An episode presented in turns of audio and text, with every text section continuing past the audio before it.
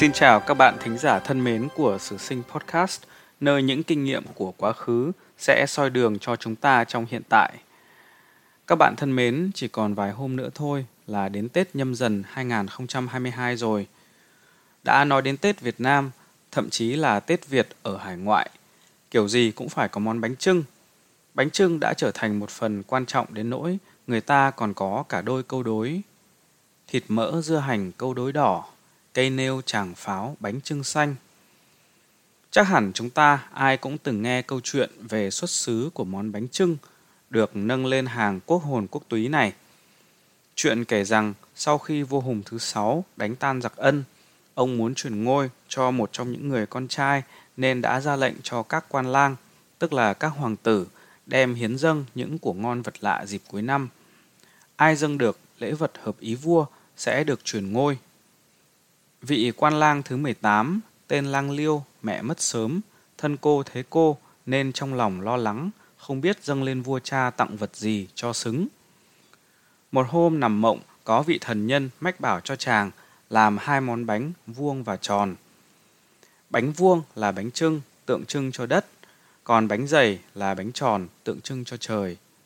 Cả hai đều làm từ gạo là thứ thức ăn căn bản nuôi sống con người ở vùng văn minh lúa nước. Đến khi các quan lang tề tựu dâng lễ, lang liêu chỉ độc mang hai món bánh đó mà vua cha ăn tấm tắc khen ngon, không biết chán nên đã nhường ngôi cho chàng. Câu chuyện truyền thuyết trên được chép lại trong một cuốn sách viết bằng chữ Hán gọi là Lĩnh Nam Trích Quái Liệt Truyện, tác giả Trần Thế Pháp. Không rõ Trần Thế Pháp sinh mất năm nào, chỉ biết rằng ông sống khoảng thời nhà Trần, tức là thế kỷ 13-14. Lĩnh Nam Trích Quái Liệt Truyện có nghĩa là ghi chép lại các câu chuyện lạ ở vùng lĩnh Nam. Lĩnh Nam ở đây ý chỉ vùng đất phía nam núi Ngũ Lĩnh của Trung Quốc, tương truyền là địa bàn của các giống dân Việt cổ, hay còn gọi là Bách Việt. Câu chuyện bánh trưng chúng ta thường được nghe ở trên là chuyện thứ 8 trong cuốn sách này, có tên bằng chữ Hán là Trưng Bính truyện. Câu hỏi mà những kẻ hiếu sử đặt ra là Trần Thế Pháp dựa vào đâu để kể lại câu chuyện này. Giả định câu chuyện thật sự khởi nguồn từ thời Hùng Vương thì nó xảy ra trước thời đại của Trần Thế Pháp khoảng 15-16 thế kỷ. Trần Thế Pháp dựa vào đâu để viết nên câu chuyện này? Không ai biết rõ câu trả lời cho câu hỏi ấy, chỉ có thể đoán là câu chuyện được truyền miệng trong dân gian từ rất lâu đời và Trần Thế Pháp là người chắp bút chép lại hoặc giả câu chuyện là ở trong trí tưởng tượng của ông mà ra. Trên Internet có kha khá những người nghiên cứu cả nghiệp dư lẫn chuyên nghiệp đã đưa ra những kiến giải về nguồn gốc bánh trưng. Theo sử sinh thì phần lớn đều không quả quyết được gì, mà những người quả quyết lại hay suy diễn theo lối mơ hồ, thậm chí còn trích dẫn kinh dịch này nọ những luận thuyết dối rắm đó không thể gọi là có cơ sở khoa học nên cho sử sinh được phép không trình bày nhiều ở đây. Một câu hỏi khác cũng cần được trả lời cho rõ là Việt Nam có phải là nước duy nhất có món bánh trưng không? Ví dụ Trung Quốc có món bánh trưng không? Xin thưa là không mà có. Tại sao lại nói như vậy? Thứ nhất, để nói về món bánh trưng bính mà gọi theo tiếng Việt là bánh trưng, sử sinh đã xem qua một số sách vở chữ Hán của người Trung Quốc và họ quả có món trưng bính. Chữ trưng có nghĩa là hấp, còn bính là bánh. Có điều, món trưng bính này của người Trung Quốc được làm bằng bột mì và nấu chín bằng hơi chứ không phải làm bằng gạo nếp và luộc lên như bánh trưng ta. Sách của Chu Hy, một nho gia nổi tiếng đời Tống, có viết rằng có lòng thành thì làm trưng bính vỏ bằng bột mì trắng, ruột cũng bằng bột mì trắng. Không có lòng thành thì làm trưng bính vỏ bằng bột mì trắng, còn ruột thì làm bằng bột mì thô. Như vậy chúng ta có thể thấy món trưng bính của người Trung Quốc là làm bằng bột mì. Chuyện Trần Thế Pháp gọi món bánh trưng là trưng bính nhưng nó bằng gạo nếp, còn người Trung Quốc gọi món bánh của họ là trưng bính nhưng nó lại làm bằng bột mì là một hiện tượng đồng tự nhưng bất đồng nghĩa. Tuy vậy, ở một số nơi của Trung Quốc quả thực có món bánh trưng. Chỉ có điều nó không được gọi là trưng bính mà thôi. Người Trung Quốc và cả Nhật Bản khi nói đến các món bánh làm bằng gạo nếp thường dùng chữ tống, có bộ mễ là gạo ở bên trái. Thành phố Triệu Khánh của tỉnh Quảng Đông Trung Quốc có món bánh gọi là khỏa trưng tống. Khỏa là gói, trưng là hấp và tống thì như vừa nói ở trên, nghĩa là bánh gạo nếp. Bánh này được gói bằng một loại lá xanh gọi là đông diệp. Vỏ nó cũng bằng gạo nếp, nhân cũng có thịt lợn đậu xanh. Chỉ khác là người Triệu Khánh còn bỏ thêm đậu đỏ và trứng muối. Món này được người Quảng Đông ăn trong ngày Tết đoan ngọ mà ở Việt Nam hay gọi là Tết sâu bọ, tức là ngày mùng 5 tháng 5 âm lịch. Cũng xin nói thêm là có người Việt Nam đưa ra kiến giải rằng à, đông diệp tức là lá để gói bánh trưng Quảng Đông thực chất là nói chạy đi của chữ rong diệp tức là lá rong cũng giống như lá rong của Việt Nam dùng để gói bánh trưng vậy. Tuy nhiên theo sử sinh thì đây cũng chỉ là một sự ước đạo đoán mà thôi chứ không có bằng chứng gì vững chắc cả. Mình chỉ xin trình bày ở đây cho các bạn tham khảo. Đó là ở Quảng Đông, còn ở Quảng Tây tức là tỉnh có biên giới giáp với Việt Nam, người dân cũng có một món gọi là đại nhục tống. Nhục ở đây có nghĩa là thịt. Món này y hệt bánh trưng Việt Nam, nhân nó bằng thịt lợn đậu xanh và vỏ cũng bằng gạo nếp. Người Quảng Tây cũng ăn món bánh này vào dịp Tết Nguyên đán như Việt Nam chúng ta. Điểm khác biệt duy nhất giữa bánh trưng Việt Nam và đại nhục tống Quảng Tây hay khỏa trưng tống ở Quảng Đông là ở hình dạng.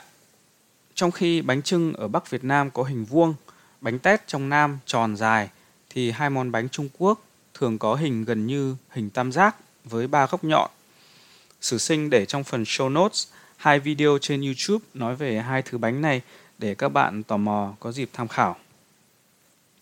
Nói về hình dạng của bánh trưng, sử gia Trần Quốc Vượng có lần bàn rằng bánh trưng Việt Nam vốn không có hình vuông mà hình tròn dài như đòn bánh tét trong Nam. Và cũng có thuyết cho rằng bà con miền Nam gọi bánh tét như là một âm khác của bánh Tết. Bà con ở Đông Anh, Hà Nội, tức là gần thành cổ loa cũ, đến nay vẫn gói bánh trưng theo hình bánh tét này và gọi đó là bánh trưng. Để giải thích cho hiện tượng này, sử gia Trần Quốc Vượng cho rằng bánh trưng bánh dày vốn là biểu tượng của tín ngưỡng phồn thực. Với bánh trưng tròn, dài, tượng trưng cho chỗ kín của người Nam, còn bánh dày tròn, mỏng với hai miếng áp vào nhau trông giống cơ quan sinh dục nữ. Chuyện bánh trưng vuông biểu tượng đất, còn bánh dày tròn biểu tượng trời có thể là do mấy ông nhà nho Việt Nam trung đại bị ảnh hưởng của kinh dịch mà giải thích theo lối ấy. Sử sinh thì không biết giáo sư Trần Quốc Vượng nói như vậy có đúng hay không, à, chỉ biết rằng nếu giải thích theo kiểu của ông thì chắc chắn sẽ không được in vào sách giáo khoa cho các em học sinh học bài. Tóm lại, sau khi nghiên cứu một chút về bánh trưng, sử sinh xin phép được đưa ra một số kết luận như sau. Đây chỉ là những kết luận chủ quan của mình. À, các bạn nếu có ý kiến đóng góp xin à, uh, cứ mạnh dạn email cho sử sinh hoặc để lại comments. À, thứ nhất, đối với những nơi dân cư sống bằng trồng lúa nước mà thực phẩm chủ yếu là gạo thì việc người dân sáng tạo ra những thứ bánh làm từ gạo là điều tất yếu. Thế nên những nơi ở Trung Quốc cũng trồng lúa gạo như Việt Nam có món bánh giống với bánh trưng Việt Nam là điều rất bình thường. Tuy nhiên, cũng phải nói rằng chỉ có ở Việt Nam thì món bánh này mới được coi như là biểu tượng Tết của cả dân tộc. Thứ hai, những món ăn truyền thống kiểu như bánh trưng thường là sản phẩm của tập thể, được hình thành cải biên trong một quá trình, chứ khó có thể là tác phẩm của một cá nhân nào đó đùng một cái nghĩ ra.